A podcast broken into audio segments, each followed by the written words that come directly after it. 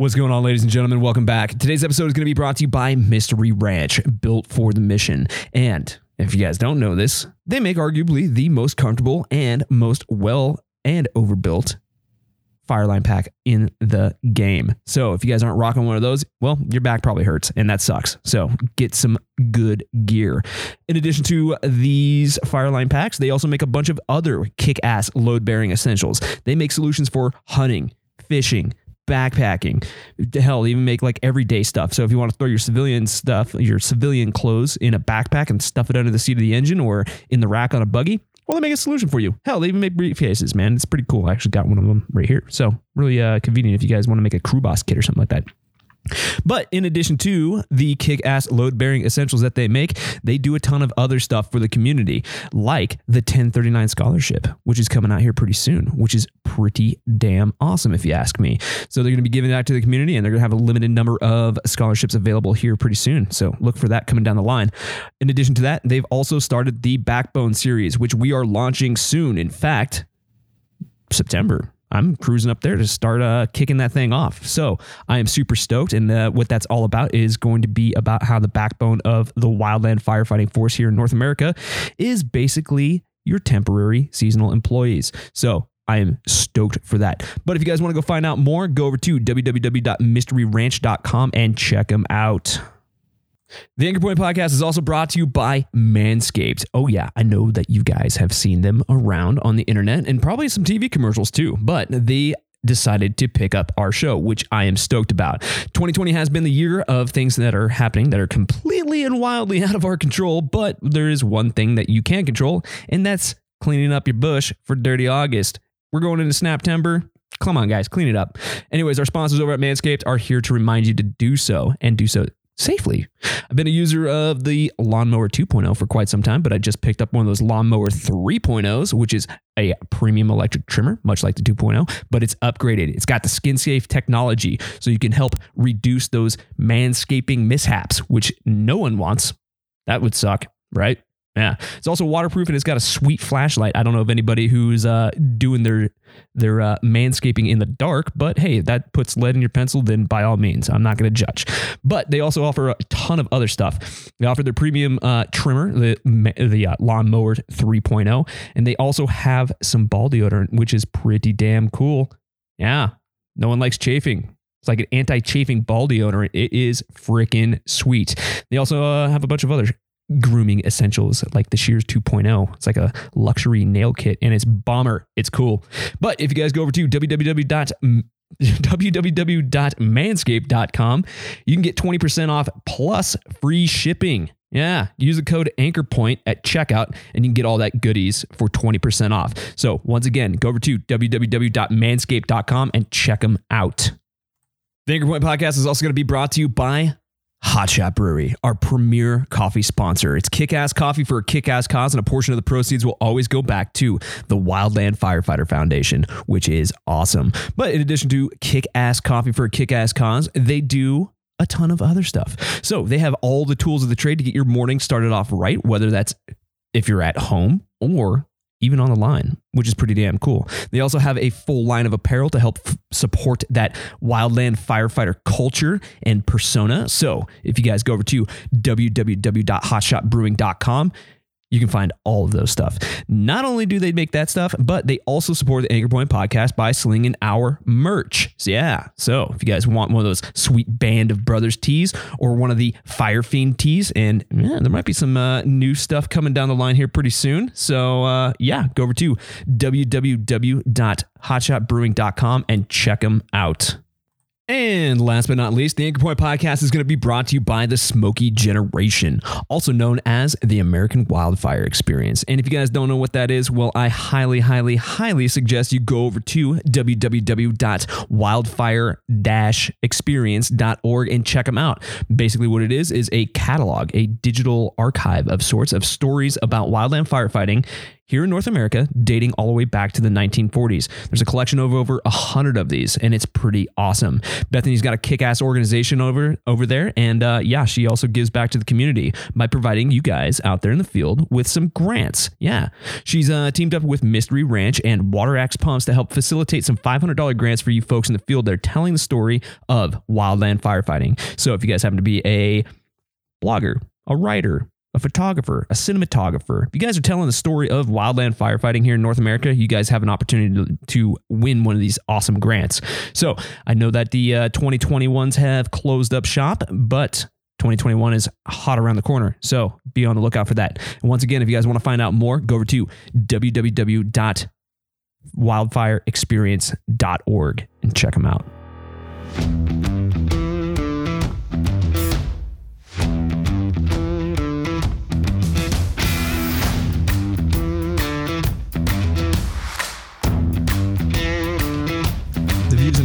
This podcast do not reflect the views and opinions of the United States government, the Department of the Interior, the Department of Defense, the Department of Agriculture, the United States Forest Service, the Bureau of Land Management, National Park Service, the Bureau of Indian Affairs, or any private, municipal, county, or state firefighting organization, any law enforcement agency, any medical provider, or any contractor employed by any federal agency.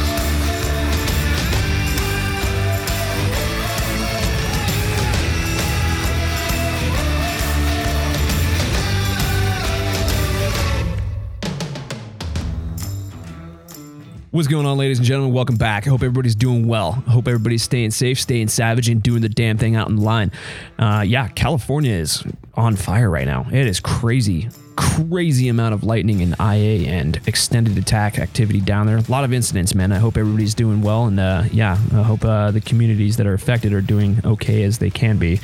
Uh, yeah, that's truly tragic. Anyways, today on the show, I've got a gentleman by the name of Jason Patton, or you guys might know him as Fire Department Chronicles over there on the old Instagram and the old socials, and his stuff is hilarious. Anyways, he is the comedic genius behind Fire Department Chronicles. He is also the co owner of Fire Department Coffee, and he is a mental health advocate for Banyan Treatment Centers. It is pretty awesome. So, we're going to get a little bit of uh, behind the scenes actions and get to a little bit of get a little bit of a get to know Jason here. So, without further ado, I'd like to introduce our good friend, Jason Patton, also known as Fire Department Chronicles. Welcome to the Anchor Point.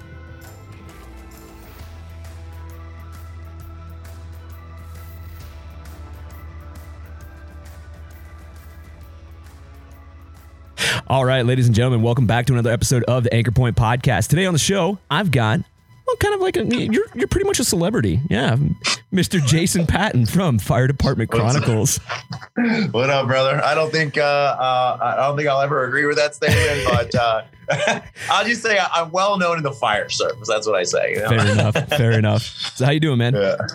I'm good, brother. I'm good, man. Just uh, got off ship this morning, dude. So uh, hanging out. Got home, hung out with my girl a little bit, and uh, started working on some some more scripts. So having fun with it, man. Nice, man. So there's, there's yeah. that's an, it got to be an interesting process, you know, creating all that content because you're you're you're quite the comedian, man. That's, your shit's funny. your videos are funny as hell, man. I appreciate it, man. Yeah, no, it's it, it's a pro. Like ninety nine percent of the stuff that I'm that I'm coming up with is stuff we deal with on a daily basis. Yeah. Like it's stuff that we see all the time, bro, or stuff I'm seeing on TV, that kind of thing. Uh, a lot of the script writing comes from if I'm trying to like the larger productions that I do, I have to write out full scripts for these things, make sure I understand. Because if you're doing a three minute long, four minute long video, if you don't have something written down, it's going to be bad. One of those things like you get back and you start editing everything, you're like, oh my god, what have I done? Sense. Like,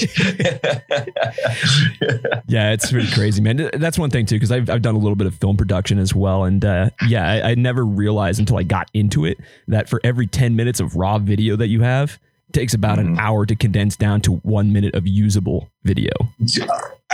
dude, and that's that's like that's a good day. Like, yeah, you know, you're you're doing good. A, yeah, that's a really good day. I've had videos depending on like what the actual production value is, like how much I'm trying to you know how many special effects I'm throwing in there, or just things to kind of make everything cohesive, you know, or like jump cuts and stuff like that I've had videos I've edited for two days. Oh, yeah. Like two, and it is, and it's not fun.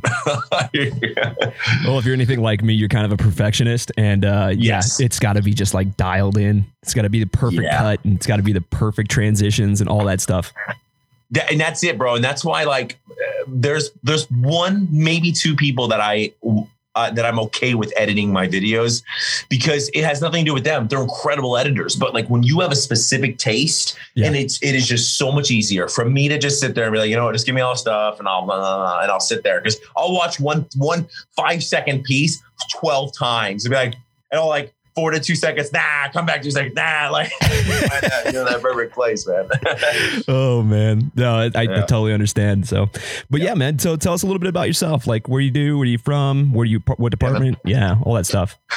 So uh, I uh, I've been on with uh, I've been in South Florida for uh, 12 years. I don't tell people where I work because uh, I don't blame you. I've had people well, I've had people call my station and show up at my stations and Oh, stuff no. like that. I'm like, okay, yeah, it's not okay, guys. Uh, I am working. So- I am an active. I'm active in the paramedic firefighter world here, so I am working.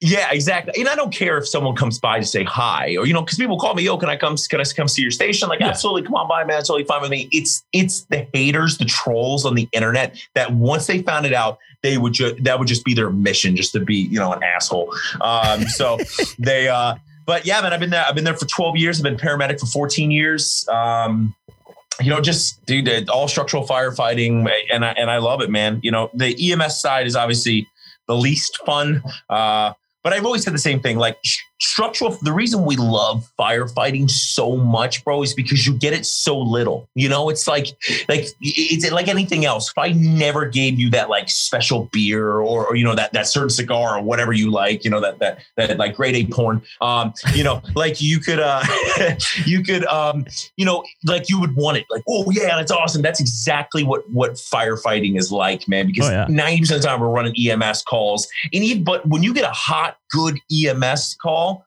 like you actually you get fired up. Same thing you do with a fire. Um, but you know the one good thing about EMS calls is most of the time you go, you show up, you're done, and that's it. Yeah. Um, and, but with um, with uh, you know fires, like you go up there, it's it's a fun, at least for structural firefighting, it's a whole fun four minutes of spraying water, and then it's two hours of overhaul and all the crap that no one wants to do. It's kind of like, It's the mop up phase. Yeah. oh my god, so bad.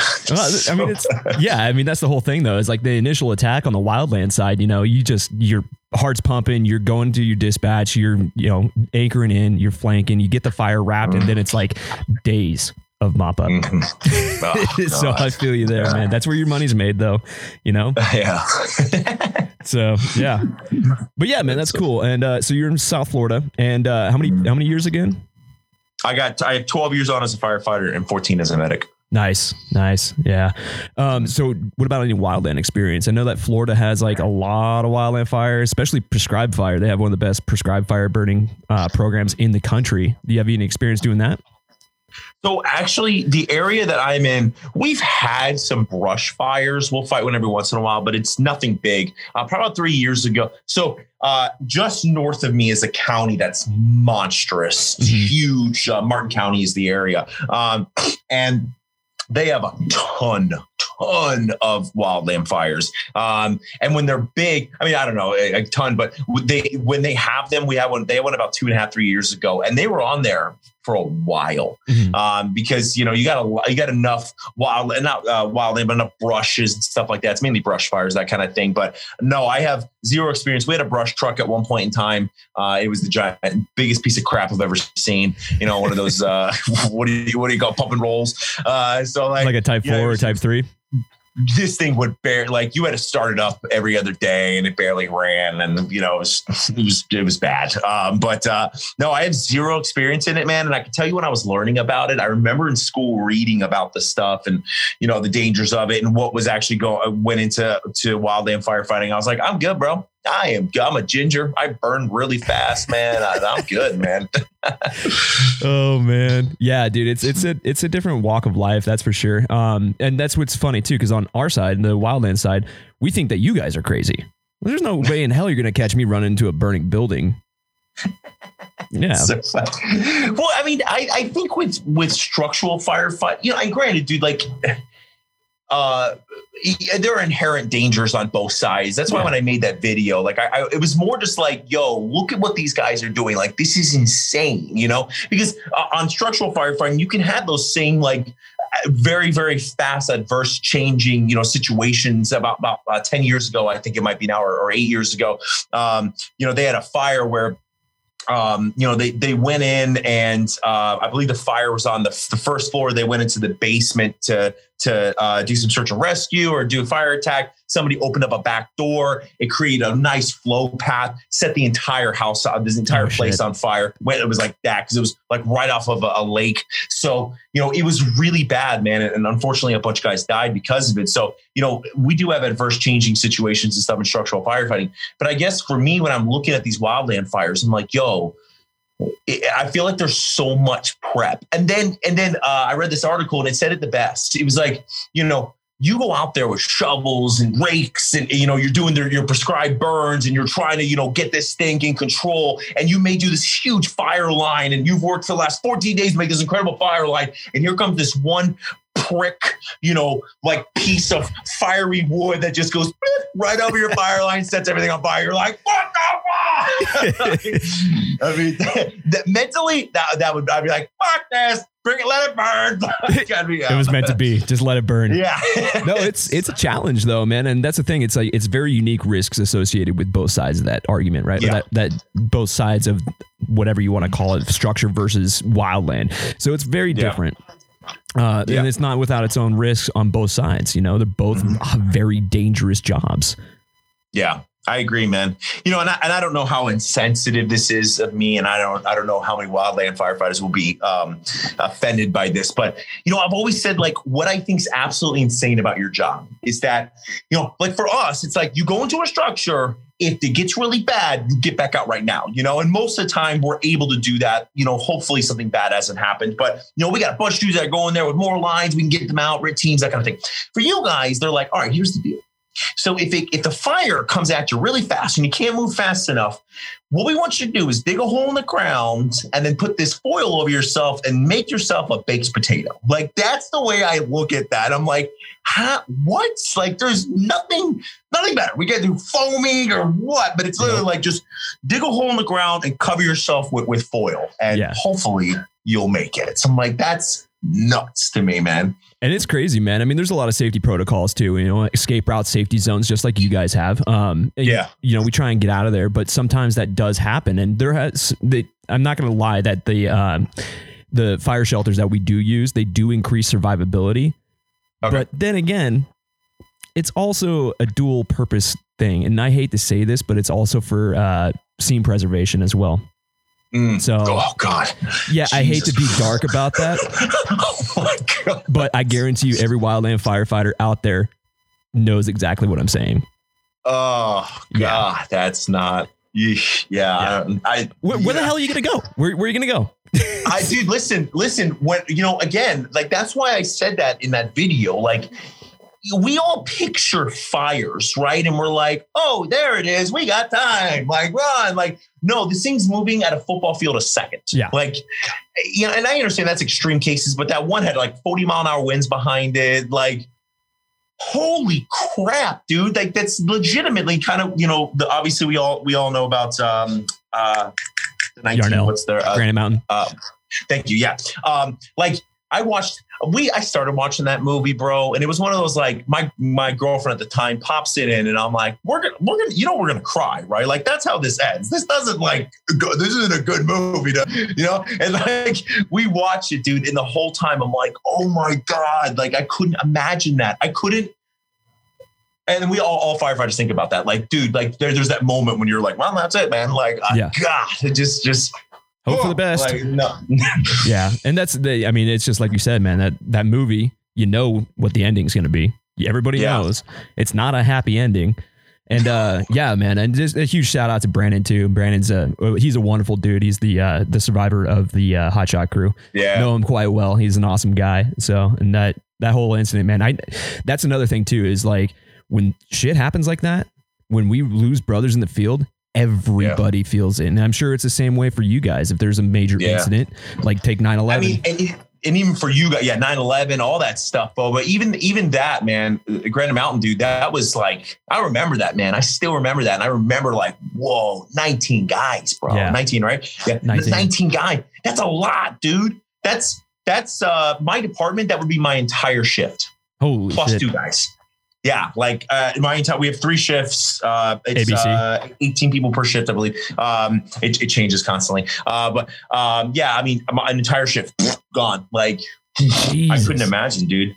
And I know that guys had to. do- I'm sure that guys had to do a lot of therapy, being like the survivor's guilt, that kind of thing, man. So I just couldn't imagine. Well, that's another thing too. Now nowadays he's you know he's out of fire, of course, um, but he's doing some good shit for the community. He's actually started a uh, like a recovery center for people struggling Yeah. with addiction, and he's heavily invested into mental health community. He's doing some Beautiful. wonderful stuff. I mean, unfortunately, it came out of tragedy, but uh, he's giving back. He's just pouring his entire heart out into this whole whole community, and I love it, man. It's awesome Yeah. but yeah, man, it was that was for the wildland guys. Um, I hate to say it, man, but it's that was like our version of 9-11. I mean, 9-11 Yeah. was huge for everybody. That affected every American. It affected the entire world, in fact. But uh, that right there, the Granite Mountain 19 down in Yarnell, Mhm. man, I know exactly where I was, and I'll never forget coming off the hill with my crew. Uh, which I was doing a squad boss detail with, and I was coming down, and then as soon as we got into uh, cell phone service, everybody's phones just started ringing and text messages and everything, and it was we just knew something was up because it was Yeah. everybody in fire camp. Mm. Yeah, that's not. Yeah, I can't imagine, bro. That's rough, man. Oh yeah, You know, makes, Yeah, you, makes you think about your own life there for a minute. You know. oh yeah, and that's the thing too, man. It's just like I'm sure you've come to face to face with your own mortality a couple of times in your career. I mean, Yo, I had one, bro. I was, I- I'll remember this for the rest of my life, bro. I was in a warehouse, a UPS, Uh-huh. uh, truck's on fire. Guy tried to like hook up his own like radio thing and like it didn't, shorted didn't out. go well. yeah, it didn't go well because I was there. Uh, so, but I were crawl, I'm crawling around. I couldn't see anything. It was banked down all the way to the ground. But we're crawling around, bro. And I hit a uh the conveyor belts. I hit the conveyor belt and I remember it, like right in that moment, because I'm already, I'm already, you know, probably two, three hundred feet into the building itself. So you're and I super remember committed. in that exact moment going, Oh shit, this is how it happens. Like this is it. Like, like this is this is how it could happen. I mean, I was fine after that, but like you just have that moment where you're like, damn, like, because if I got lost right now, I'm in a very large building. Yeah. And, and if I haven't followed the the hose line or or my tagline or whatever, like it, it ain't gonna end well for me, you know? Ooh, yeah, that's where I think you guys are crazy. whole structure, man. We're all crazy, bro. You guys go out and chase freaking fires and like trees falling on people, and you're like digging holes with a shovel. Like, nah, I'm good, man. I, I'm good, bro. So I want you to do something here. I want you to go into this forest, and I want you to use nothing but a chainsaw, a Pulaski, and a shovel. And uh, yeah, good luck. All right, see ya. or the guy like, hey, listen, see that, see that forest on fire? Yeah, we're gonna go on a plane and drop you in the middle of it. So uh, have fun. No, go- go. Yeah, man, the smoke jumpers, those are some crazy. Those, yeah, I don't know how they fit out of the door, the exit door at you know three thousand feet with balls that big. you know what's funny though, man? I put that video out, the Wildland Firefighter one, bro, and I misspoke in it. And a couple guys called me out, and I was like, "I'll, I'll take blame for it." I said, "When you guys, when you guys make those fire lines, they're three to four feet deep, and, Actually- and, you know, thirty feet wide." I, after I released it and watched it again, I was like, three to four. I'm an idiot. no way, they're taking four foot deep holes. Well, actually, You you'd be surprised. Three feet in the last two days. What are you doing? I mean, well, hey, man, some places, you know, the duff is actually that deep, like the forest, like all the pine needles and shit is actually Yeah. that deep. So there are some occasions, uh, sometimes in Oh, Alaska. Yeah, sometimes in Alaska, man. So you're all right. You're all All right, right. but it's very rare. I, I, I, I looked that up. I looked that up, and I and the guy said three to four feet deep sometimes, but and he brought up the whole like thirty foot long um, uh, fire fire lines for like timber and stuff. I would imagine like really high because what is it? How do you how do you guys determine the fire line? So it's basic. It's based off of like the adjacent adjacent fuels. God, I can't talk this morning. But you know, some places like uh, when you're in like deep chaparral, like in Southern California, that scrub oak Mhm. and all that other other crap that's down there, uh, you have to go like two blades wide on a dozer on a ridge, sometimes three, just because of the wind. You get to Wow. Santa Ana. It's, it's it's crazy. But uh, what we usually do as far as hand crew stuff, you go and 18 inches wide bare mineral earth. But then you have your your saw, your saw line, and that's the saw swath that you cut, and that's up to 30 feet, 40 feet. Sometimes you know it could be a football field. Um, it's exaggerating, of course, but man, man. That's crazy though, man. I just you watch those fires, bro, and you're like, Jesus Christ, like it was just there. Now it's there. Like, what is happening right now, man? oh yeah, But it's cool, bro. I, I think it's uh, it, it's it's crazy. I think it, some of it is part of nature, and that's kind of the way it like has to go. I guess. I mean, I know there's prescribed burns, and I know there's there's burning that has to happen. Yeah. But like that Australian one, dude, I couldn't gnarly, right? believe that. You know what's more insane is those guys are mostly volunteers down in Australia. Uh, dude, I I heard that. Yeah. Yeah, seventy percent of all structural firefighters are volleys. Yeah, Uh, here 70 to domestically. 80%. or is that worldwide? No, I I would say worldwide, seventy to eighty percent of all. Um, I know definitely domestically, but I would say probably worldwide, seventy to eighty percent of all firefighters are volunteers. You don't like. You don't like when I went. I went. I was in Poland uh, a couple times, That must have been cool. and uh, huh? that must have been dope. That's that sounds awesome. Poland was cool. Yeah, I uh, my ex wife, uh, her family was from there, so we would go there. I learned Polish, and we went there and visited and stuff. But they're volleys, man. They're volleys in their town. They set off like that air raid uh, noise, like Like the World War II siren, Yeah, bro. Yeah, exa- probably exactly what it was, man. They all come in. some Eastern Soviet bloc shit. I, we were there, bro, and there, I, there was a fire, man, and I could see the house on fire.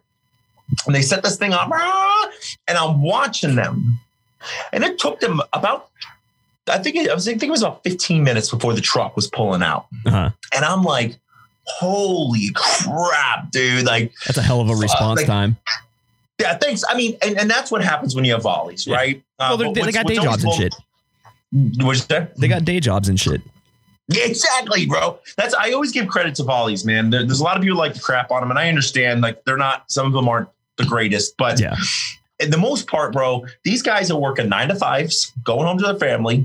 Probably two o'clock in the morning when everyone's setting their damn house on fire. They're waking up. They're going to fight a fire for two hours, getting exposed to twice the amount of uh, carcinogens because they got to drive home, you know, with that stuff all over them. And then they got to wake up and do it all over again. I'm like, ah, Yeah. they deserve some respect, you know. Well, even even domestically, man, I, I used to date a, uh, a a volley up in Oregon. She uh she she was a paramedic, so she'd be attached to you know the volley department there in Oregon, and uh, yeah. it would be like I'd have my two days off, and I'd go see her, you know, and it'd be like three in the morning, and she's like, pagers going off. I'm like. God dang! it. I just want to sleep. I don't know how she does it, man. I have no idea how she does it. She gets like some, I don't know, unknown fall or you know some IFT or something like that. She was a volley paramedic. Yes. I, you know, uh, Illinois does that. Uh, one of the areas that I go to in Illinois, uh, I do some speeches up there. Uh-huh. They have volley paramedics, and it's crazy. I mean, they get paid per call, but it's like That's fifty dollars. Yeah, it was like some per diem rate that was ridiculously low. Yeah, yeah. So, um, especially when you're in areas where your transport time's probably an hour. You know, Her average transport Um, time was like 45 minutes. Yeah. God, I'm so lucky, dude. The area I work in, average transport time is is like five minutes, ten minutes. Like you well, can that's convenient. I think we no, it's it's it's amazing. I think we've done calls where there was like, you know, the person because we we get there and the person's like, I just want to go to get my, uh, pregnancy test. I'm like, all right, whatever. 17 minutes, I think, is our fastest call. It's just like there, grab them, get them, drop them off, and that's it. We're clear. Package your patient and go, roll and go. yeah, exactly. Yeah, man. Yeah. Absolutely. Yeah, shout out to the volunteers. And, you know, I mean, that's the whole thing, too, is like that you mentioned the professionalism thing a little bit there. And that, that could be with anybody, man. That could be Yeah. with a structure department, like a full time municipal department. That could be with volleys. It could be with wildland. There's good and bad on all sides of the spectrum there. I agree. 100%, bro. Professionalism really comes down to like how you interact with people. And we've all had our times, bro. I've, I've had my times at three o'clock in the morning where you you called me because 3 a.m. you toe uh, your toe hurt. Like, you know, how, how long's your toe been hurting? Like, uh, for six months. Uh, okay. Like, let's go. Like, not very happy, but let's go. Um, you know, professionalism definitely, you know, it, it, a lot of times the volunteers, it, it, the profession, the anti-professionalism or whatever, it's not that they don't want to be professional. It's that there's not a lot it's difficult to invest a ton of your time when you're not being paid and you need to create other you know sources of income that kind of thing. Yeah. um, but most most people that i'm running into they want to do it bro. They love it. They have a passion. In fact i say this to every person that I've, that's ever brought up volunteers or has ever talked bad about it. I said you know if you own a business, a fire-based business, and you talk crap about volunteers, you're an idiot. Yeah. Like, because guess who's buying those axes from you, or those leather straps, or all those things? Like most of the time, if it ain't the department, it's the volleys, bro. Like you might want to be nice to them because they're probably yeah. the ones supporting your business. Well, it's the same thing with us in the wildland thing. Everybody shits on type two crews, air quotes here. Mm. You know, we got the hot shots, we got type two IA, and we got type two, which are typically your uh, throw together crews, you know, or your pickup Yeah. squ- your pickup crews, and they go out and they go out and fight fire. Everybody Yeah. shits on them. It's like, oh, that's type two. It's like, no, hold on, hold on, pump the brakes, bud. They're firefighters too. But Bro, yeah. firefighters are the worst, man. We just are, bro. Like There's it doesn't. It, we all grab on each other. Like it's just. I don't, I don't know why it's that machismo thing. Like "Eh, screw him, bro. Like no, no, you were him two weeks ago. I know, but screw him now. Hey, like, Pro what are you talking about? oh So, I man, mean, it's. I think it's just part of the. It's just nature of the beast, man. It's just the way things are. It's always been that way. Um, and you know, part of it is good. It's good to razz each other and and, and razz each tough. other in a good way. Yeah. Let me tell you something. You show up because I know you guys are seasonal a lot of times, right? Yeah. So the you know a lot of these guys are seasonal. I know you show up for you know season five and you've drank a few too many beers and you got a nice fat belly on you, bro. And one of the guys goes, "Damn, bro!" like, "Is Oh, yeah. time over there?" Like in your head, you're gonna be like, "Shit, I gotta lose some weight."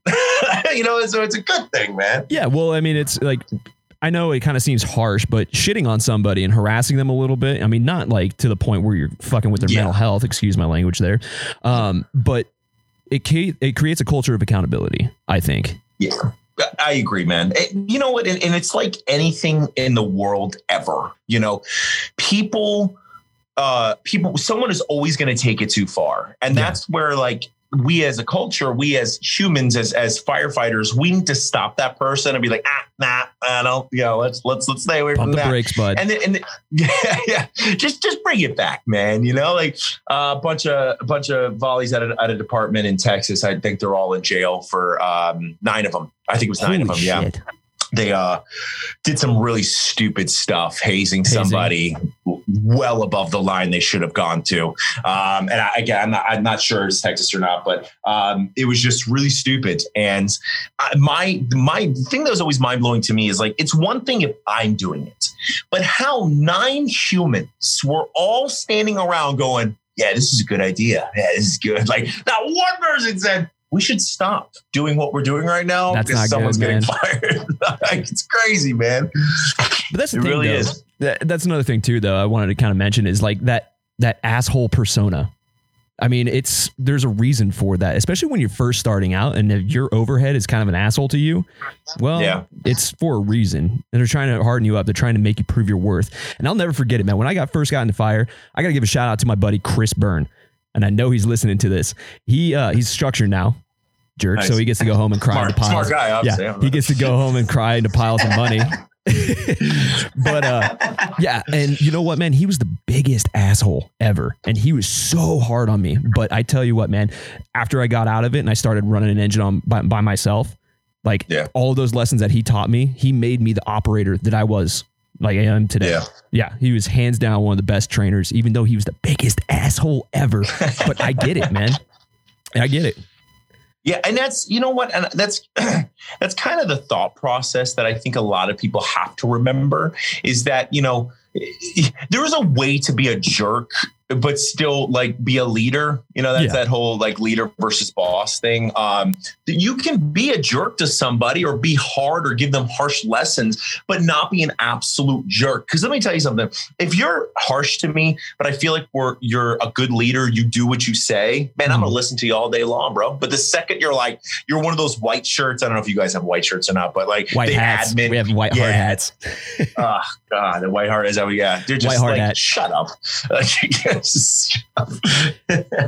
No, it's true though. It's definitely true, man. But yeah, that leadership potential, like, they'll recognize it too. And like at the end of the day, even though they're total asshole to you, they're training you hard, they're really harsh on you, they would give the shirt off their back. Man, if you, Yeah. for some reason, your landlord kicked you out of your house, they'd be like, hey, dude, I got a couch, Yeah. period. Yep. That's the way it should be. Oh, yeah, absolutely, man. So, all right, Fire Department Chronicles. You got to Mhm. just give me the rundown on this thing because your shit is hilarious. I love it, man. so let's talk about that. How the heck did you get into that? Uh, dude, I started making videos, just messing around, like at the station, standard what, pretty much what the, the social media nightmare that every chief has, you know, and Yeah. that kind of thing. So, so started making some videos. It was fun, you know. Uh, put put them up on Facebook, no big deal. And then I uh, I made a video. Um, it was uh, the natural mating call for the paramedic, which is bitching, um, and it was like, yeah, spot on, bro. Like it's just it is what it is, man. I'm a medic, I get it. Um, so I put that out, dude. It exploded, got a ton of views. We're like, holy crap, this is incredible. So then we created Fire Department Chronicles page, um, and just started growing it, man. We just, you know, a lot of it was like, wow, this is cool. I found other people, and thankfully, I had enough like understanding of what I was doing and a cool enough chief to really say like, "Hey, yo, um, I love what you're doing, man. This is cool." He's like, "But you know, three rules: like, uh, don't don't uh, put the department's name in anything. Yeah. You know, don't do that. Don't do things stupid. Don't ride on top of fire trucks and stuff like that. And if you get fired, you did this to yourself." I'm like, "All right, that's that's fair enough, man. Oh, I can deal with that, dude." So, At least he was transparent about um, it. What'd you say? At least he was transparent about everything. He's like, yeah, Yeah, exactly. You know, because I, I, everything's PG thirteen. There's no cursing. You can watch this with your family. You know, that's what it's all about. So, um, but yeah, man, it like exploded, bro, and people really enjoyed it, dude. And I had a few haters in the beginning, like everybody does. Yeah. Um, but nah, man, it's it's um, and it morphed into like a mental health thing, and it's just it's just been so cool. And that's you know, fire department coffee comes in, and then you know, uh, Banyan Treatment Centers, who I work with now, like just just really really cool stuff. It's expanded to some really cool avenues. that's pretty cool, man. And, and that's a funny thing too is like you take the comedy approach to serious matters, like the CPR video that you did. That was hilarious. Yeah. It's like, oh yeah, just Thanks, this beat there. But it, it has value though. It has value for everybody, and also it kind of stops people, even though there's like a heavy comedy element to it. It Mhm. stops people and makes them think, especially in your line of work. It's valuable. Yeah. Yeah. It- but that's that's the way it should be. You know, there are times in life when you have to be serious. And and I and I appreciate those moments. But there's also times in life where like I, you know, I'm in the process of making a mental health video, and Mhm. it's gonna be the same heavy laying of comedy on top of a serious subject because bro enough uh, like people are tired of hearing you know it's, it's it tends to be the two ways that you learn about mental health either the guy that's like explaining things in such a monotone voice you're passed out you know listening to him serotonin levels uh you know or it's the guy that's like got the guy that has you so afraid that you're going to kill yourself when you leave that room that like you're no longer listening to what the hell's going Yeah. on like everything ends in suicide uh, so you know, there, there's got to be a way to do it, man, and that's kind of why I've laid this so heavy. Like the the, the video for Wildland, you know, I want to teach people how to like what do wildland firefighters do, but not be like, yeah, this is exactly how they approach it. Like, you got there's got to be a fun way to do it. the Charlie know? Brown voice. Oh man! Speaking of your Wildland Fire uh, video, which just came out, that was like your most Yeah. recent video. So what inspired that? Was it just seeing all the stuff in California right now, or every year, bro. It's Yep. the same thing every year. That's why I started off like that. It's like every year, at some point in time, someone's going, the entire West Coast is on fire. Like every year, man. And then last year was, was, uh, like Australia. So yeah, everything going on in Cali right now, dude. And you know, I just I want to pay homage to those guys, man. That is that's a side of the business that I just I never got into. I have no desire to get into. But the craziest thing about that, bro, at least for me, man, um, because I am I, I have a daughter, you know, uh, I have a girlfriend that I actually like and want to be around. Um, you know, talking to a couple of my buddies that do do that, they're dual certified. You know, they do both. Yeah. Um, they're like, "Yo, you're uh, you're my but one my one friend works for uh, in California, and he's like, "Nah, nah, you go you go to like a stomach pain call, and on the way back, they're like." Hey, you guys are going out for brush fire stuff. Uh, see in 14 days. Like, you know, Later, bro. yeah. And we all know what they do to you guys. They're like, yeah, 14 days. All right, guys, got to go back. You're back for one day. They're like, by the way, you're going back out for 14 days. Like, what? and then you're gone. Oh yeah. No time with family, that kind of thing, you know? It, it's hard, man, especially with the seasonal element too. And it's it's one thing that is kind of a common misconception is there's a big difference between like Cal Fire and your state agencies, Yeah. uh, between your federal agencies as well. Like a lot of the dudes and women out there that are fighting wildland fires in the green, yellow, and white trucks, so National Forest or uh, the USFS, the Forest Service, the BLM, and uh, the National Park Service. Typically, they're out there for 14 days. They get their two days off. They can go up to 21 days at a time. They get two days off, and then they go out and back and do it again. They make like 14 bucks an hour starting.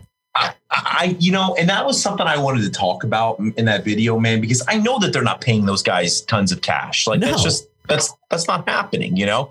So yeah, I I, eh, I I think that's one of the crappiest parts of that is that you know you're gone from your family for 14 days, man, 21 days. And then when you come back, bro, they don't give a crap. They're going to send you right back out again. What's the minimum of time that we got to keep them on? Yeah, God, you Yep. know?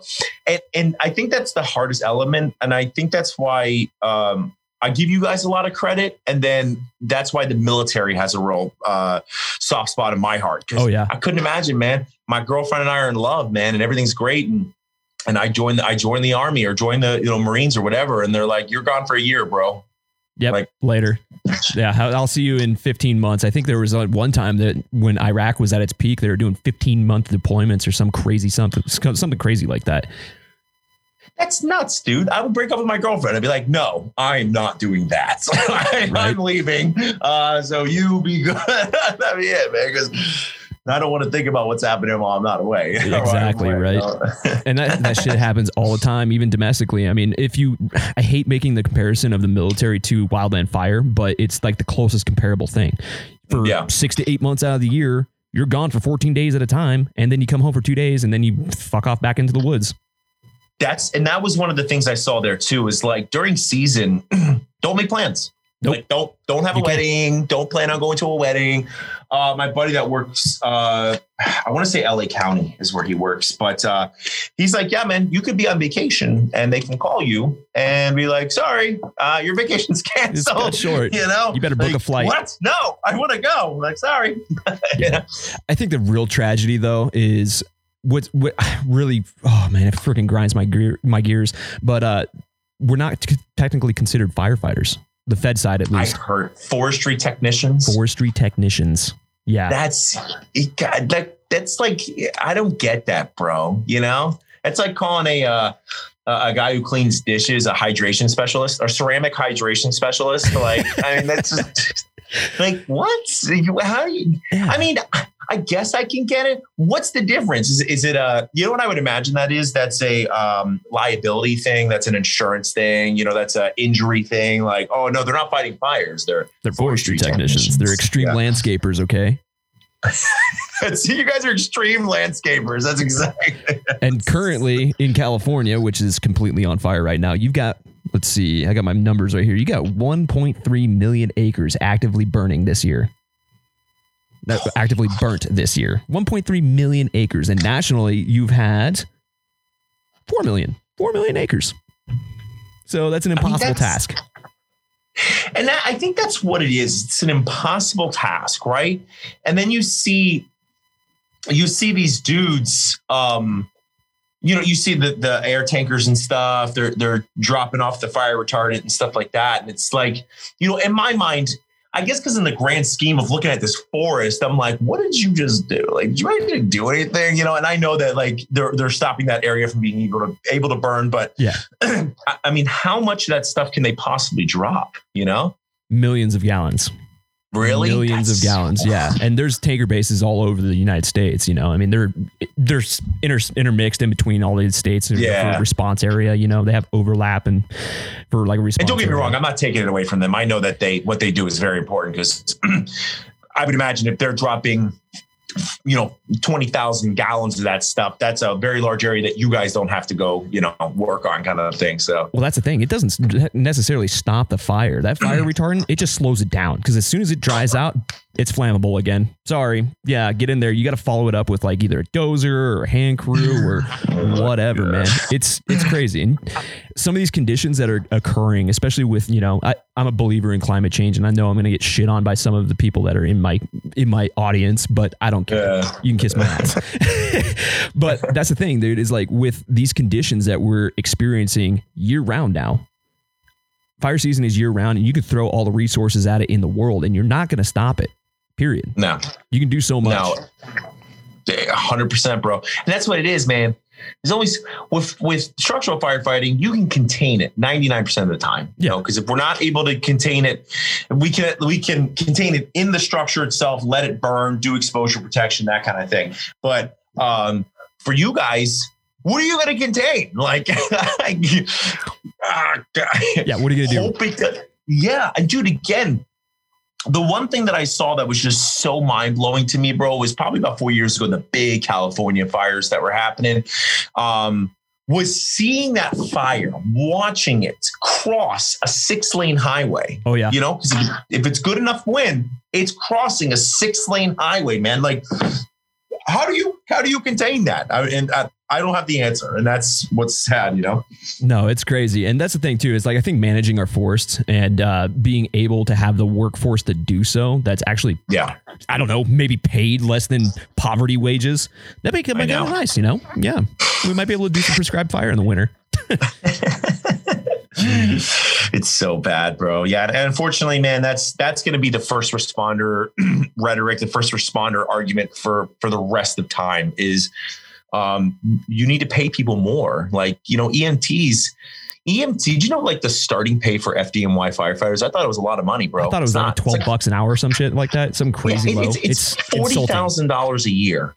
That's insulting in New York. Thousand in New York.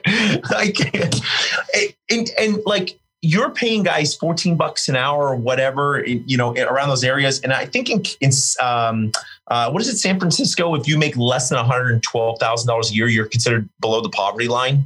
Probably. I mean, San Francisco is ridiculously expensive, but then again, so is New York. and then the mayor or the governor or whoever is in charge of that wants to lay off, what was it, to the tune of 400 fire yeah. or, uh, EMTs?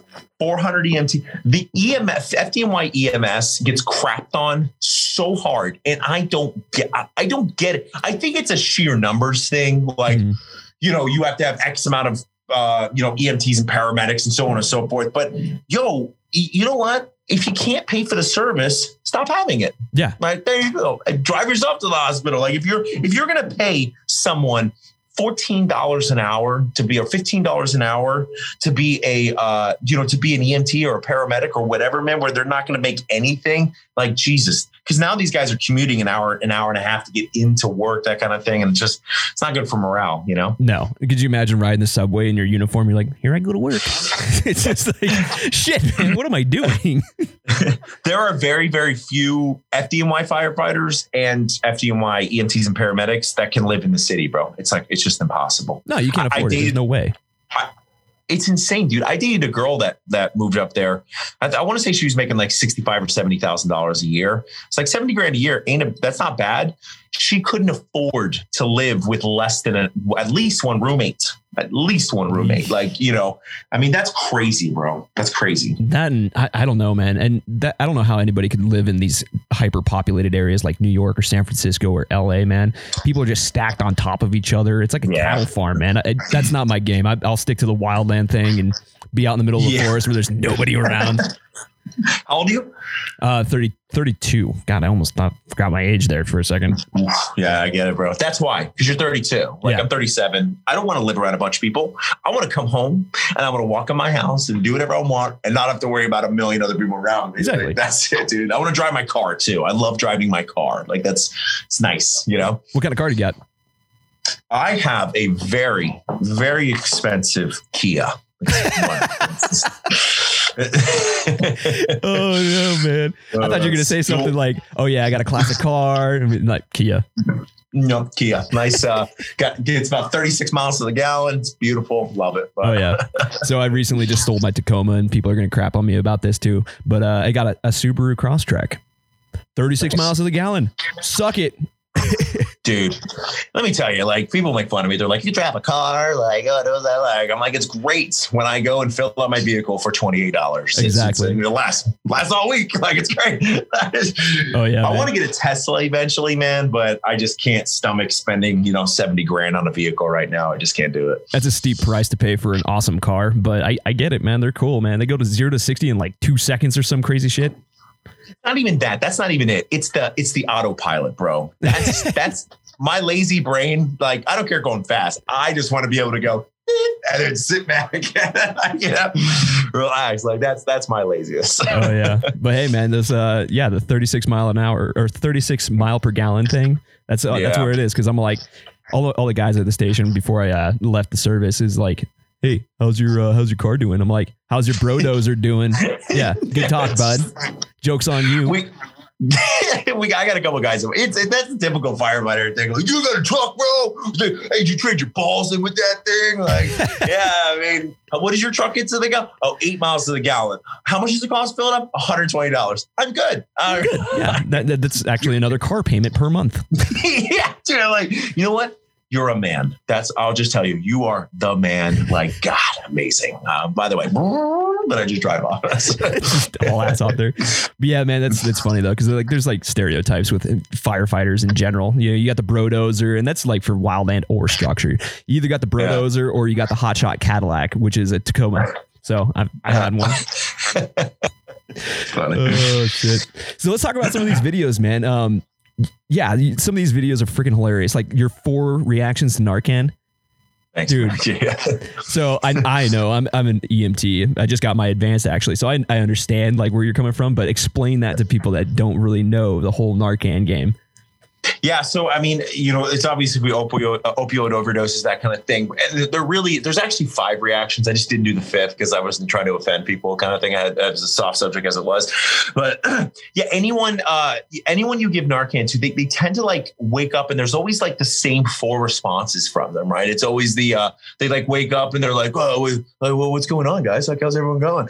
You know, they're super nice, or like, hey, yeah, or or the uh, the uh, whoa, whoa, whoa well, and you're like, hey, uh, so what did you use? Oh, I didn't use any drugs. Like uh, the narc. sure. Yeah. The best meme I ever saw was the Narcan I just gave you says that's wrong. um, the, the the super the super pissed off guy. Like there's actually the violent guy, the guy that's like, what the crap? Um, and then the guy that vomits on you. Uh, that's that one. I've seen that which when Narcan was like when I first got into this, it was slam two milligrams. Like that's what you do. Wake, you wake them up, slam them, wake them up, that kind of thing. And after you got vomited on 17 times, you know, or you know, granted, look, it is what it is, man. We I, I I actually don't want to take their highway completely because I want them to be nice while I'm yeah. in the back of the truck and yo, if it was the opposite, if I was high and I'm in La La Land riding Cloud Opioid Nine, like I wouldn't want you to take that away from me. So you, know, wake up like, pissed. Yeah, so just give them enough. They wake up and they're like, "Oh man," you're like, "It's fine, no, it's good, man." Good, man. You got your respirations. You got your respirations back. You're not going to die. exactly. Yeah. Exactly. Another one that I love, dude, was the uh, asinine COVID behavior. Like COVID. Oh my god. I'm so over it. It's like what's next on Apocalypse Bingo, right? We already confirmed aliens. So it's like what super volcano, massive wildfire. Oh, wait, we got a massive wildfires. No, Canary Islands, bro. You Canary, Canary Islands. Island thing? No. Yeah. Uh, Canary Islands is like it's a shelf or an island off of Africa, uh-huh. and it's this huge shelf that if it slides down, uh, it'll send a tidal wave, like some ridiculous, like this isn't the measurement, but it's like six miles high, traveling at 800 miles an hour, and like will flood, like kill everyone on the on the on, on my coast of Florida. You know, oh, um, that's, yeah, that's, so that's, that's, great. That's, that's, that's super great. Yeah, awesome. It's, it's great. Yeah, um, but um, yeah, uh, you know what it is, bro? Is it, it's uh, you want to educate, but at the same time, you like you still make gonna make fun of people, kind of like Yeah. what we talked about before. Like you know, like you got to make fun of people because the masses don't give a shit. They don't like. I'm gonna wear gloves. Like, okay, wear gloves. That's fine. And then they use those same gloves and touch their face and like pick their nose and like Type on their phone. on their phone, bro. Ugh. Someone, did you see the picture? The guy pulled the glove off with his mouth. He had the glove in his mouth while he was texting on his phone. what? People obviously don't understand the concept of cross contamination. I- you know, and, and firefighters and EMTs, we're all the worst too, bro. Because we'll do it on scenes. We don't even notice. We're like Yeah. doing something, we'll touch our face, you know, whatever. But it was just so funny to watch these people, and they're like, "Don't!" They're like, they're like, you walk by someone, they're like, "Ah, ah," like they won't touch you. And I know no one can see this, but like, got their hands up. They're like, "No, don't touch me." And then you turn around, and they're pulling their mask down and sniffing a candle. Like, what are you doing? what are you doing right now? Stop, just stop. Another thing that I absolutely love about the COVID thing is like, no shit. Yesterday, when I was driving home, I was driving home from work and I saw someone with a face shield, an N95, and gloves driving ah. alone in their car. You know, and here's my thoughts on that. If that, like, I would love to follow that person because I want to see if, like, maybe that's what they do. They get in their car, fully suited up, drive to where they're going, do what they got to do, get back in their car, still fully suited up, get to their house, get out of the vehicle, take the suit off, and clean everything. If that's what they did, I'd be like, money, you are smart. But we both know that's not what's happening. We both know they're grabbing their groceries, going in the house, touching everything inside of their house. You know what the best part is, too? It's uh, like from the most re- recent research that I've seen, COVID doesn't spread by touching. It's all through respiratory. Yeah. It's all through you know drop or uh, partial droplets, stuff like that. So why are you wearing gloves? Well, I guess if someone's like walking through the produce aisle in Walmart or whatever and just coughing over everything, yeah, that's which I've seen. Yeah, they'll. they'll- yeah. Oh my god. All right. So I that, saw. oh, go ahead. I was gonna say I saw a lady with gloves, and that's why that's why I did it in my one video. Uh, I saw a lady with gloves.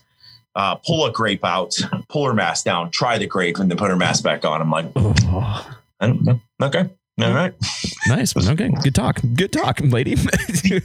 You know what COVID proved to me without a shadow of a doubt? What's that? If and when, because it's definitely a when, the actual pandemic hits, we're all going to die.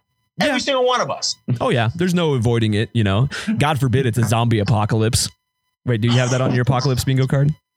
Yeah, it's, God, I, I should, I should. I hope not, man. That's yo. I went to the. I already have a pistol, and I was at the gun. Sh- I was at a uh, um, a place the other day, uh, a range, and I was getting. I'm gonna buy me a shotgun, man, because God, it ain't looking good. It's scary days, that's for sure, man. Yeah. It's uh, yeah, it's definitely a jungle out there. We'll see what happens.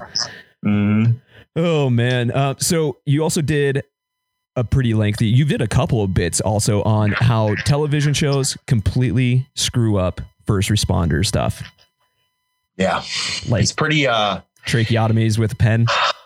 Oh my God. Not even, dude, tracheotomies with a pen would be good compared to some of the stuff. That One of them, the paramedic did a thoracotomy while they Uh-huh. were driving. She stuck her hand in a guy's chest to hold his aorta. What? Okay. How do you even know where the aorta is? Like, are you feeling through organs and then grabbing something? Like, what? Yeah, this has got a pulse. Let's just squeeze this as hard as I can. Yeah, oh, yeah, that's it. No. Just you know, holy shit. I I'm trying it. to wrap my head around that still. wrap your head around that one, bro. That one, that was just like, how is? I don't even know what's happening right now. yeah. And they used uh, one of my favorites was when they used um, uh, Magill forceps to clamp somebody's femoral artery. So they're What- digging up there. They're rooting around in their thigh. Whoa! The guy's screaming, ah, ah! And, there's- and he looks up and goes, "Hey, can you hold him down?" And keeps digging his leg. I'm like, "Oh my god, I can't even deal with this right now." Uh, you know what solves So- that problem is a tourniquet. That's you know. Yeah, that's exactly what I said. I said, you know, you know what to fix this whole thing? A tourniquet. Because they did all that, they clamped the arteries, then put the tourniquets on. And I'm like, why didn't you just do that before you destroy this poor man's leg? Like, because they, said in the video, I was like, did you know tourniquet com- comes from the Latin to keep your job? So bad, man. Know, you know, I get it. Look, I've said this from the beginning. I make fun of those shows because it's it's entertainment for everybody, especially in the medical field. We enjoy it. I give them respect because they're trying to make they're trying to make stuff entertaining for the Yeah. general public because we both know if it was just the calls we run, that shit wouldn't be very fun or exciting at all. The only thing that's bothered me is that show. This is what's crazy. I started the 911 show. Um, Was it like 911 live is one one? actually, yeah, not, Live yeah, it's called 911? 911. Okay. 911 on Fox. Yeah, that's what it is. 911 on Fox. That show isn't anywhere near as like bad when it comes to like just ridiculous like labels and everything as um I hold- I know the viewers can't see this, but my lovely assistant slash girlfriend brings me my fire department coffee while I'm in the middle of this. Oh, shameless plug. I like it. um, thanks, babe. Um, no, but like Station 19 is not even watchable. I don't even think it's on the show. Uh, I don't think it's on TV anymore. Thank God, bro.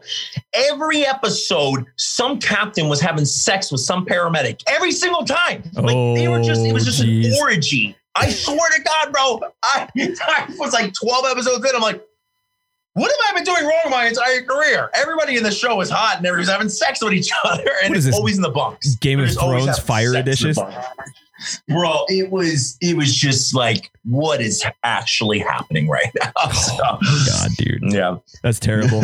so, dude, talk about uh, fire department coffee. You got your fire department coffee and the awesome red line flag in the background and some turnouts. And yeah, you're all decked out. I Yeah. like it. you know, when I moved into this place, I was like, I want a studio. Like, I want a studio so I can record stuff and actually enjoy it. And I got a green screen over here. You can't really see that, but Oh, nice. um, it's fun. Yeah. Now, Fire Department Coffee is a coffee business that we uh, established about three and a half years ago. And yes, we want to provide high quality coffee to firefighters, first responders, or, or anyone that supports first responders, that kind of thing. Um, you know, because honestly, man, I just was tired of drinking crappy coffee in the station kind of thing.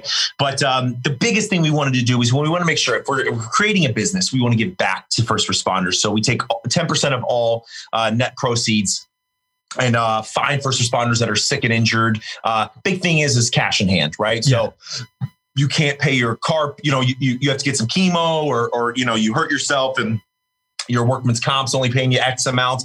You know, so we walk in, give you five hundred bucks, thousand bucks, pay your card payment. You know, give you some spending cash for the month, that kind of thing. And that's that's what we wanted to do. We wanted to do the right thing. If, if people are going to support us, we want to return the favor, kind of thing. No, it's awesome, man. And uh, yeah, so I got to give you a little bit of a little bit of shit.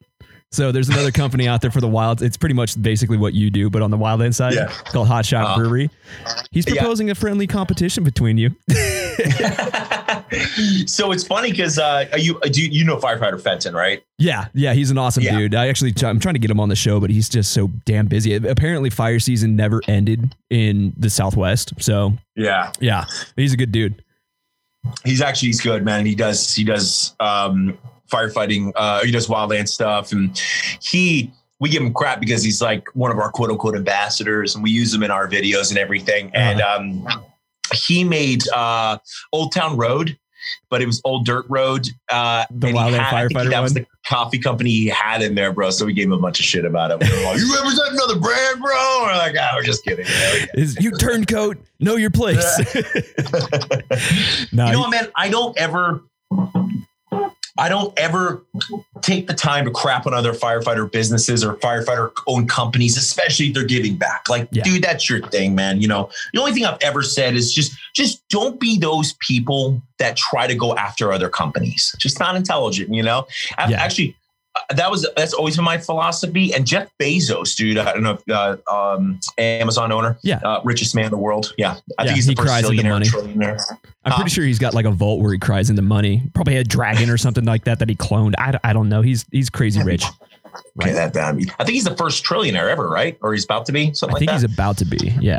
yeah, ridiculous. Uh, but he um he said he said I saw something the other day, a little blurb, and he was like, "Yeah, I was talking to the CEO or speaking to these CEOs, and he goes, um." He goes, the first thing I tell any brand new CEO or anyone developing a company is don't focus on the competition. He said, focus on yourself. Like focus on growing yourself, perfecting yourself. Don't focus on the competition. Because the second you do that, you're distracted. You're not able to focus on your products, and you're going to end up, you know, uh, you're going to end up uh, muttering the water of your own stuff. And I was like, man, that's smart. So that's a lot of things that I try to tell people. Thank we're lucky. Fire department coffee has been successful, but it's because we we're doing the right thing with the money. We're doing what we're supposed to do, and we're creating good quality products for people. That kind of thing. But probably, honest to God, it's actually been told said that Fire Department Coffee is the best coffee for wildland and firefighters out there. I don't know, it's a study. I'm just cracking up. Yeah, uh, dude. No, it's you're right though. It's absolutely right, man. I don't I don't believe in going after other people because now you're making it like a conflict. You know, I mean, you should probably be. I mean, especially in the fire uh, world, it's small. One and two, you yeah. guys got to be supporting each other. Support each other at the end of the day because at the end of the day, we all do the same job and we're in it for the yes. same causes typically. And and that was that was another thing too. Is actually uh, Hot Shot Brewery wanted to give a little shout out to you, and he's he says he loves your stuff, man. It's awesome. Uh, him I said I appreciate that, man. I, you know what, dude? Let me tell you something. Like the coffee business is like something like a five hundred billion dollar business a year. Like uh, I think Hot Shot Brewery could make some money, and we'd be totally okay with that. And I think it'd be you know the same both ways. Like I would be very happy if Hot Shot Brewery, if I was out there and they were like, "Yeah, man, we made a made twenty five million dollars this year," I'd be like, "That's amazing, congratulations!" Right. I would not give a shit, man. And I think if, if more people if more people thought that way, bro, I think things would run a lot more fluid, you know? Oh, yeah, absolutely. Yeah, the challenge he wants to do, though, he wants to do an archery challenge with you. An archery challenge? Yeah. He wants to do, uh, what is it? It's a municipal firefighter versus wildland um, archery challenge. That's very specific. I, I know it's it's very very specific. well, because here's a problem. He's probably like, oh, oh, I've never shot archery before. Like, hey, you know that guy's like an Olympian, Olympian like archer. Like, you bastard. oh man. Um, I would definitely be down for some kind of uh, some kind of fun challenge. I think we could do something cool. I think it'd be cool, fun. man. Like kind of meet somewhere in the middle and uh, you know throw like a little event. Granted that COVID doesn't f everything up, you know. God, man. We've 2021. Just don't even bother yeah. thinking about 2020. I'm just gonna put this entire year in the W column, or actually no, the L column. Let's do the L because this is a yeah. I was just write it off, man. so funny, man. But yeah, man, and and I'm a huge uh, supporter of everybody that wants to start a firefighter owned business. I'm like, dude, just do it because, you know, honestly, at the end of the day, I mean, we, yeah, we do, we do our job and make a paycheck doing this stuff. Yeah. Is it enough? Sometimes not, man, especially in our line of work, man. I'm all for creating side hustle, man. And it's sick to see a lot of people become successful like yourself or Hot Shot Brewery or the yeah. ass movement. One of my buddies. I, I, don't know if you're yeah. an outdoorsman or anything like that, or if you've heard of the ass movement, but uh, yeah, he uh, he started this thing up and it's it's raising awareness for people uh, not burying their dookie in the woods. So yeah, clean up your public lands. There's a huge problem with that, believe it or not. What? Yeah, the look on your face is just like you, you look you look you look shook right now. because I would think of all the places I wanted to bury my stuff, it would be out there. I mean, I feel like uh, what what what am I doing? Am I? Apparently, it's not common knowledge. Yeah, apparently people don't want to bury their uh, their business out in the woods. So he's oh, do- yet not. Oh, burying. they're not burying it. They're yes. just crapping and leaving. Yeah, surface pooping. It's disgusting. That is disgusting. Yeah. Why would you do that? I don't know. but yeah, he's uh he's raising awareness and it's just cool, man. I got another buddy at Palm Leaf Leather. He's doing some great stuff. But uh yeah, support your your firefighter uh, owned business. I think you know, I, and I think the best way to support firefighter businesses, I think if you're a business owner as a firefighter business, don't expect other firefighter businesses to, to support you. That's the number, like, that's the number one piece of advice I can give anybody because it's not, especially if they're in the same realm as you. Yeah. They're opposite realms or something like that. That's fine, you know, like whatever. But if you're in the same realm, a lot of times don't try to like, yo, like let's do all this stuff because yeah, at the end of the day, like you are trying to support each other, but you are mildly competition, that kind of thing. Yeah. Like it's always good to collaborate, but a lot of people will be like, hey, uh, let me sell my products on your website. Like, does that does that make sense to you? Not to me, just, man. Sorry. that doesn't make sense to me either. Like, but you know, and the other, and the on the other side, I would say is if you are if you know someone who owns a firefighter owned business and you're a firefighter, don't ask for a freaking discounts. You know, like no shit, right? Dis- yeah, like it, at, like 15% off is a pretty standard thing. Give someone 15% off for being a first responder, that kind of thing.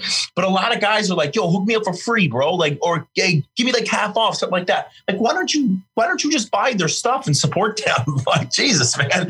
No kidding. You know? man. It's a lot of work too. Starting a business, it's it's hard. It's work, man. Yeah. It's hard. Mm-hmm. A hundred percent, dude. You know, we give we give fifteen percent off for all first responders, Navy, or uh, you know anyone in the military, that kind of thing, because they, they deserve it. Um, but it's always the, the free people, the people like, yo, Can I be a brand ambassador? Sims- Yeah, let me be a brand ambassador. Anyone that when people are coming up to them saying like, "Hey, I'm going to make you a, my my favorite one." My uh, friend of mine is a brand ambassador for an online store, and um, what they do is for you to become an ambassador, they give you 20% off to buy whatever you want. Okay, so you are now buying their stuff, Mhm. and then they give you a coupon code. So they have created people to buy their stuff and then sell their stuff. like genius, man, absolute genius. Oh yeah, I mean that's the thing too. Is like I mean full transparency here. I mean I, I got sponsors for the podcast. You know, Manscaped of all people, and it's the same. It's the same thing. You know, it's yeah. You're you're working for them. That's what you're doing. Yes. You're advertising for them. But that's but advertising is one thing. Like you you should advertise you know or if they're going to pay you or they're going to you know they're going to give you x amount of dollars that's sponsorships. Like that's totally different you know. It's when it's when like it's clothing companies that do it. It's like hey we will give you 50% off this one piece of clothing which means they're making money off of you Oh, yeah. and then then they're going to give you a code so you can be their ambassador which means that you're also making money off of you so you know no you're different man like you have a you've worked very hard to create a product that people want and now you're asking for the ability to stay keep going and manscapes all over the place bro i love that Oh, yeah. man i, I They're funny, like, man. they're awesome You know, it's really funny too. As I was talking to their marketing manager and when we were setting this whole thing up, and he's like, "Yeah, go nuts. Here's some basic talking points. You can be as filthy or crazy or whatever as you want. We're not a conservative company." And yeah, they're just like, eh, "Go for it, man." Yeah, no, dude, and I love that, bro. Like, and there is a difference between sponsoring somebody and then the ambassador thing. I don't. I hate. I just uh, the ambassador word has always been. It's That's like just. it's like just the- influencer. I yeah, Yeah. yeah, yeah. People like it's like it's crazy, but people are like, "Yo, Jason, you're a social media influencer," and I look up what social media influencers actually have with com- combined followings. I am, but like on Instagram, I'm still considered like a micro influencer or a, a, a minor influencer. I'm like, it's crazy, dude. Some of these people have 500 million followers. I'm like, Oh, yeah. Are there 500 million people?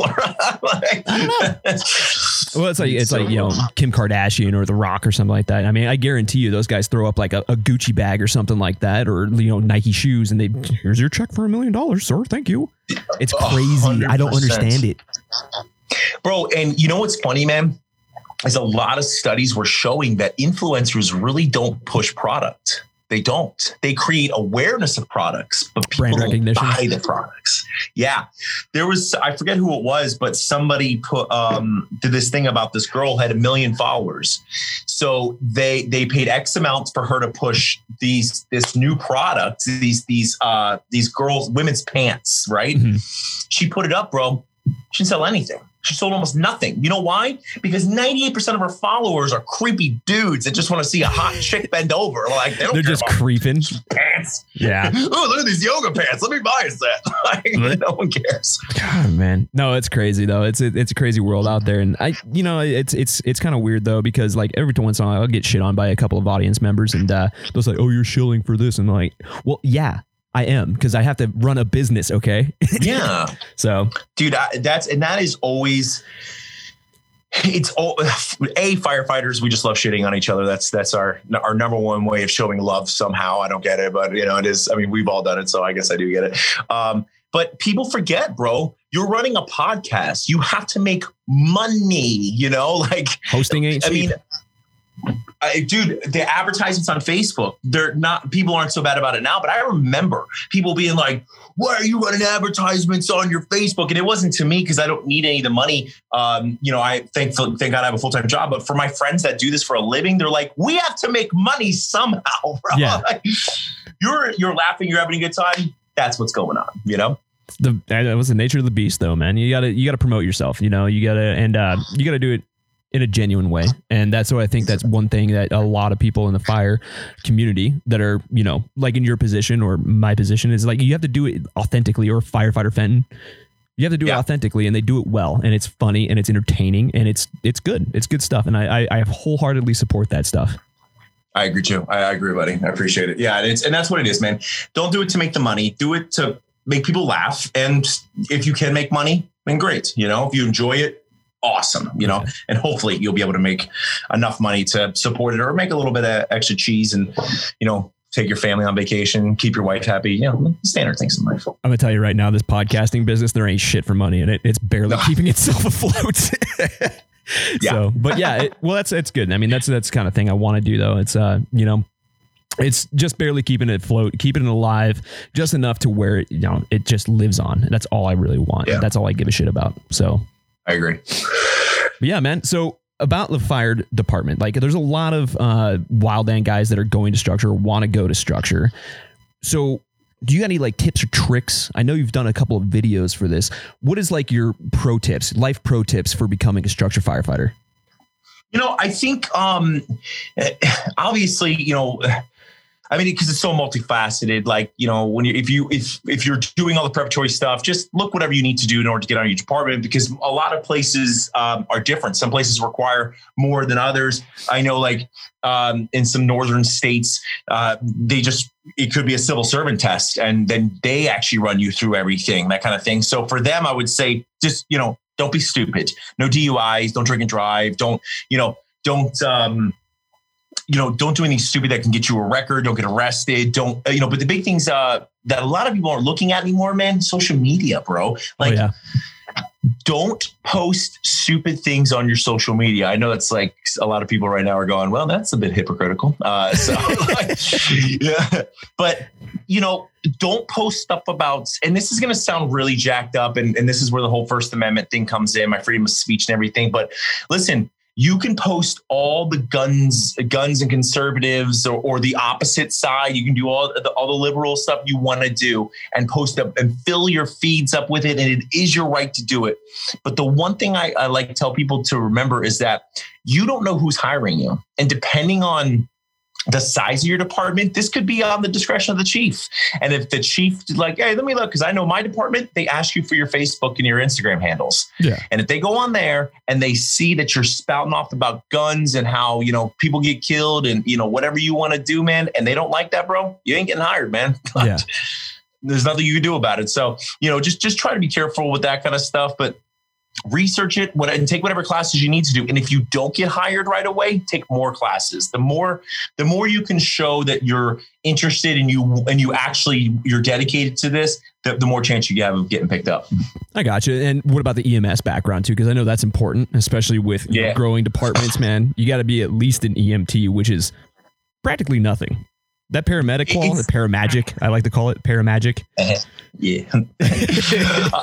I mean, it, those EMTs, it depends on where you're at. Uh, yeah. I know down in Florida, uh, it's basic EMT. You're, you're, uh, you're uh, an EMTB is what it's called, I believe. Yeah. Um, not a whole lot of skills you can do, but you, I mean, obviously, listen, a great EMT is great, but yeah, you need to get that at, at a minimum. And then I know for a lot of departments down here, you need to be a paramedic. Um, you need to be at, you need to be a paramedic to get hired. Like that's that's kind of a minimum requirement now. So if you're coming down here, or depending on where you're at, look at what their requirements are. Um, I know I know in some states you can become EMTIs, and there's different variant levels, but down here, it's paramedic is normally the minimum that you need to to get hired. I gotcha. Yeah, that's the thing around here too. I mean, if you're not a paramedic, you're going to have a snowball's chance in hell about getting picked up. I mean, if you're an advanced yeah. and you could start an IV, then yeah, cool. You're, you're you probably have a better chance. But the EMT basic, especially in the West Coast where it's hyper competitive, you got to mm-hmm. up those quals. This a rookie number, son. There's a rookie number, son. Um, yeah, and that's and that's exactly what it is, man. It's like you want to give yourself the best shot ever. That's why the whole interview tips and stuff that I did was like show up and be the best you can possibly. be. You have to be memorable. Yeah. When I uh, I got hired with my city. I was actually in the process with another city. And when I went up for the written, I sat in a stadium I sat in a stadium with 1,500, uh, 1,500 other people. Holy shit. For one, for, it was a hundred. It was like a hundred job or, or, uh, fifty jobs, I think it was. And I sat there with fifteen hundred other people and took a freaking uh, uh, uh, written exam. It was insane. That's a lot of people, man. That's a hell of a lot of competition. Like when I tested for a local department here, um, I mean, it was it was called a it was like a, a conglomeration of a bunch of different departments, and they tested all at once. It's kind of like a civil service test, but uh, Yeah. yeah. And then we go out and do our like our PT portion of it, our physical portion of it is after the test. But yeah, man, um, there was only probably like 200 people, but still, it was two other 200 other hungry people that were looking for jobs, Yes, and that was dude. just And- my and- round. There was multiple rounds. Jesus, you know, and and like it, it, you got to remember the simplistic things. Fill out the application completely. Make sure, you know, the one thing I was always taught was if there's a blank that you're not filling out, put NA there. Okay, like Yeah. or, or not applicable, or or or slash it out. Like, make sure you give them zero reason to turn you away. Oh, absolutely, man. That's the thing too. Is that uh, the worst responders? He was on our one of our episodes. He was saying that you know don't come in there with like the oh yeah my stereotypical story about how I want to become a firefighter. Make something memorable, you know, like Yeah. like you were saying as well. Have something that really sticks, that's very personal, and then outside the box as well. Yeah, Especially if you get a You know what I mean? Because everyone says I want to save lives because that's that's truly what we want to do this Yeah. for. But I mean, expand on that. You know, you could even call that out. You know, I know that the stereotypical response is that everyone wants to save lives, but in my life, because of my life experiences as a child, that's what made me want to do this. You know, I've seen a lot of things throughout my life, and and, and I knew that that I wanted to be able to impact my community along with ch- ch- uh, saving lives, and I know that this. Uh, You know, put EMS or fire agency. I know that this agency, because of the size of it, gives me the greatest chance to be able to impact as many lives as possible. Like they would be like, "Oh, what the fuck? They're fucking nuts!" Like, you know, like, just it's all. It's like anything else, you know. Just just BS it. Like say what you can, but have diarrhea in the mouth. Just make sure you're not rambling. You know. Yeah. Oh, my, my favorite thing is uh, red stripe fire trucks. Yeah, right. right. uh, uh, uh, uh, yeah, minimize the ums. uh yeah minimize ums ums bother me um not that i would mark anyone off for that but just you know um, um that's more of a speech thing when someone's like so i went to the beach um and then i saw or k you, you next time someone's speaking well you'll, you'll pick it up real fast okay so uh we went to the store okay and uh oh my god just, or the ands. And we did this, and uh, we initial attacked, and uh, yeah, we uh, tied and up. Oh yeah, when we uh, and yeah, I totally get Like- it, man. yeah absolutely But yeah, man. Um, no, it's cool. It's it's it's awesome that you're giving these tips out and you're giving back to the community. Not only one with fire department coffee and the um the donations that you're getting through there, you're also educating people and kind of creating a, a comedic PSA for a lot of folks out there. But also, you work with another. Uh, what was the um the other foundation that you work Banyan? with? Banyan. Yeah, yeah. So tell us about that. What's all about? All about? So Banyan treatment centers uh, you know obviously the big thing right now is or always but we're just now addressing is mental health issues right? So I I wanted to find a place that had nationwide resources and was genuinely a good place to go to. So uh, I, I found Banyan treatment centers. Worked with them for about a year before i decided to kind of put their name put my name on theirs kind of thing.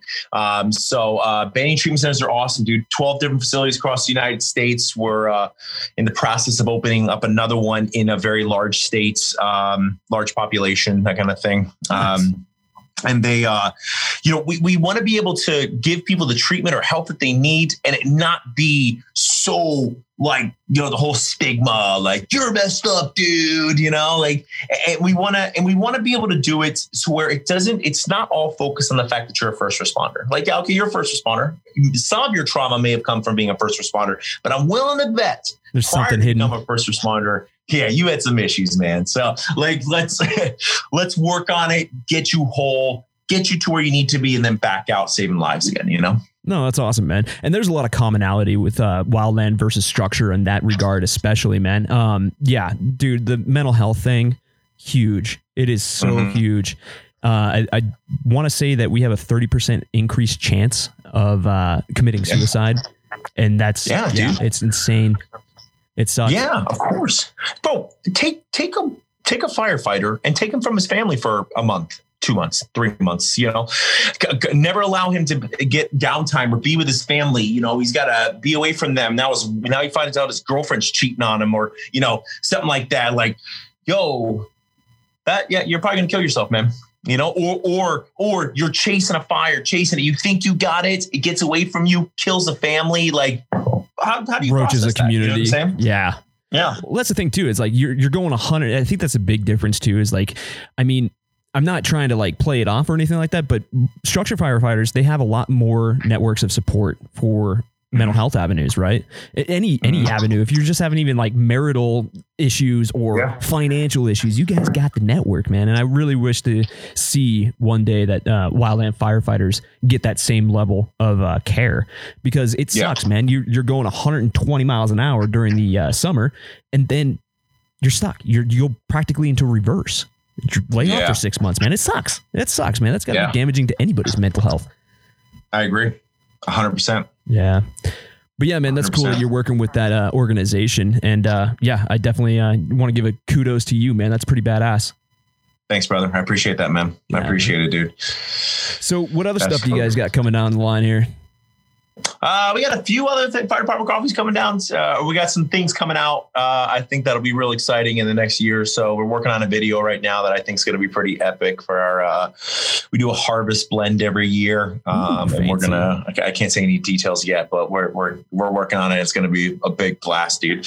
Um, and then um, we got some really cool stuff coming around the corner, man, that I think a lot of people are going to appreciate, especially in the summertime.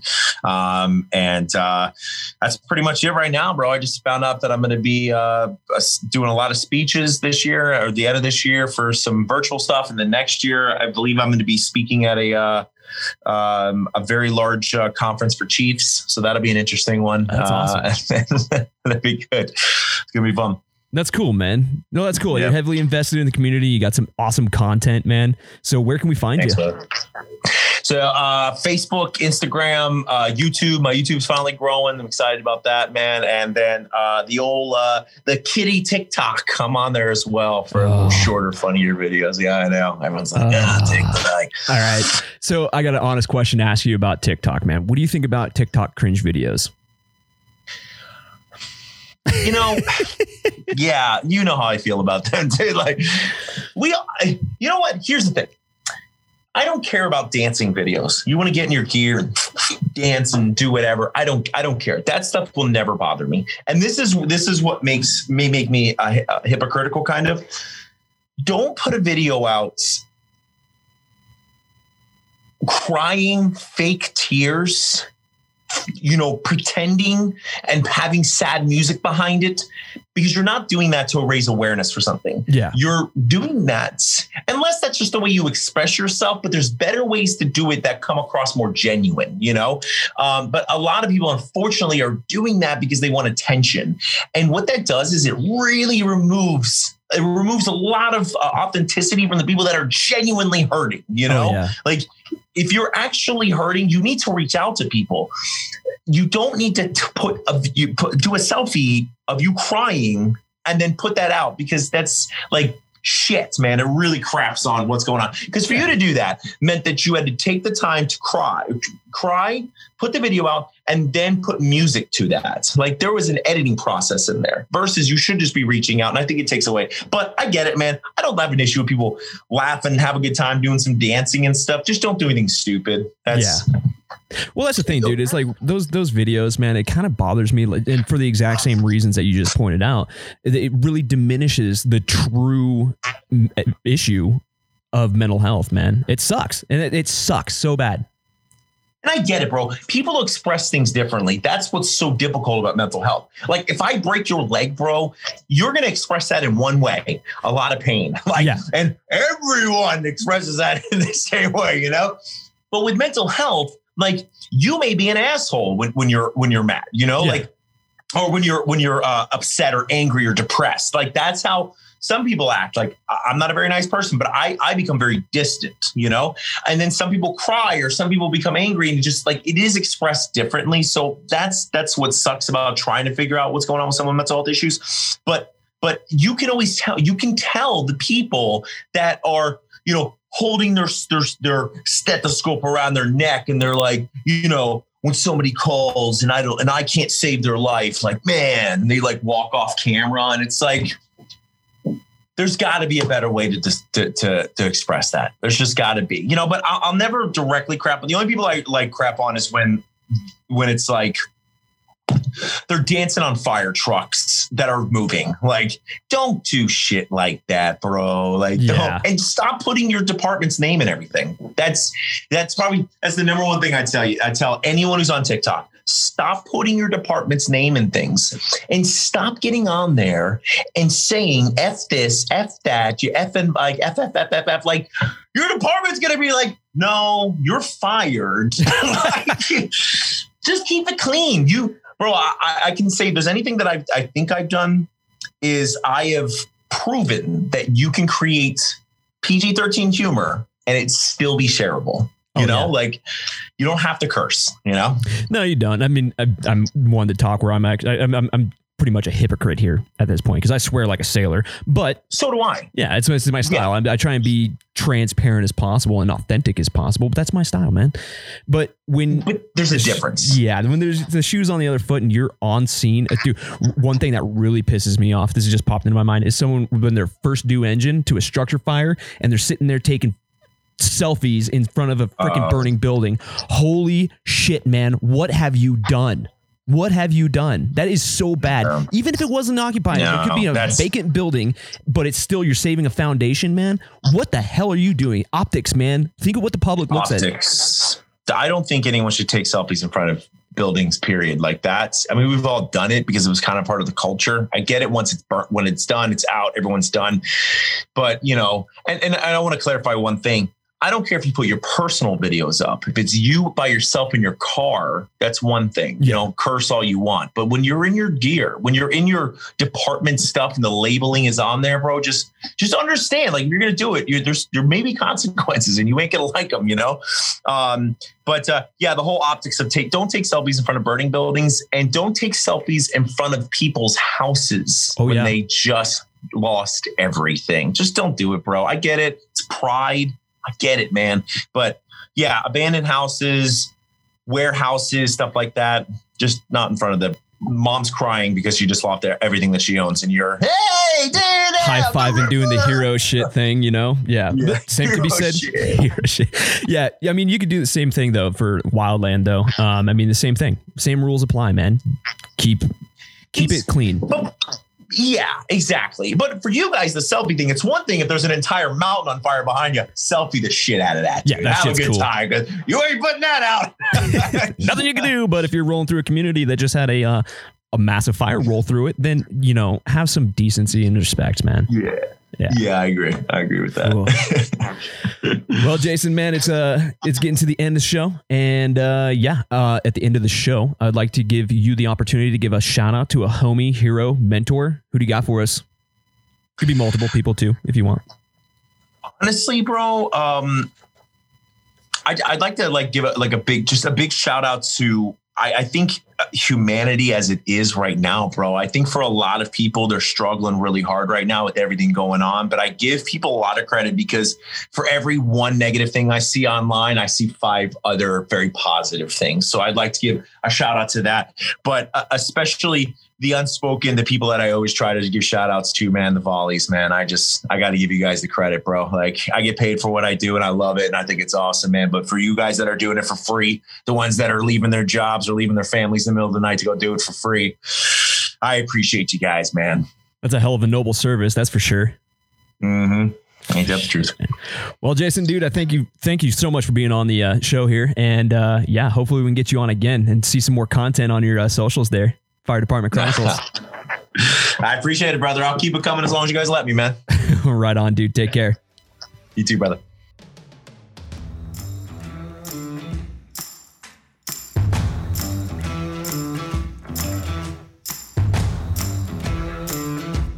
And boom, there we go. Ladies and gentlemen, another episode of the Anchor Point podcast is in the books with our good friend Jason Patton, also known as Fire Department Chronicles. Dude, your stuff is hilarious and I deeply appreciate you being on the show, man. It's uh it was pretty cool. Get a little insight as to what goes on behind the scenes and uh yeah, have your uh listener base, some of your wildland listener base get to know you that's pretty cool, man. It's pretty unique.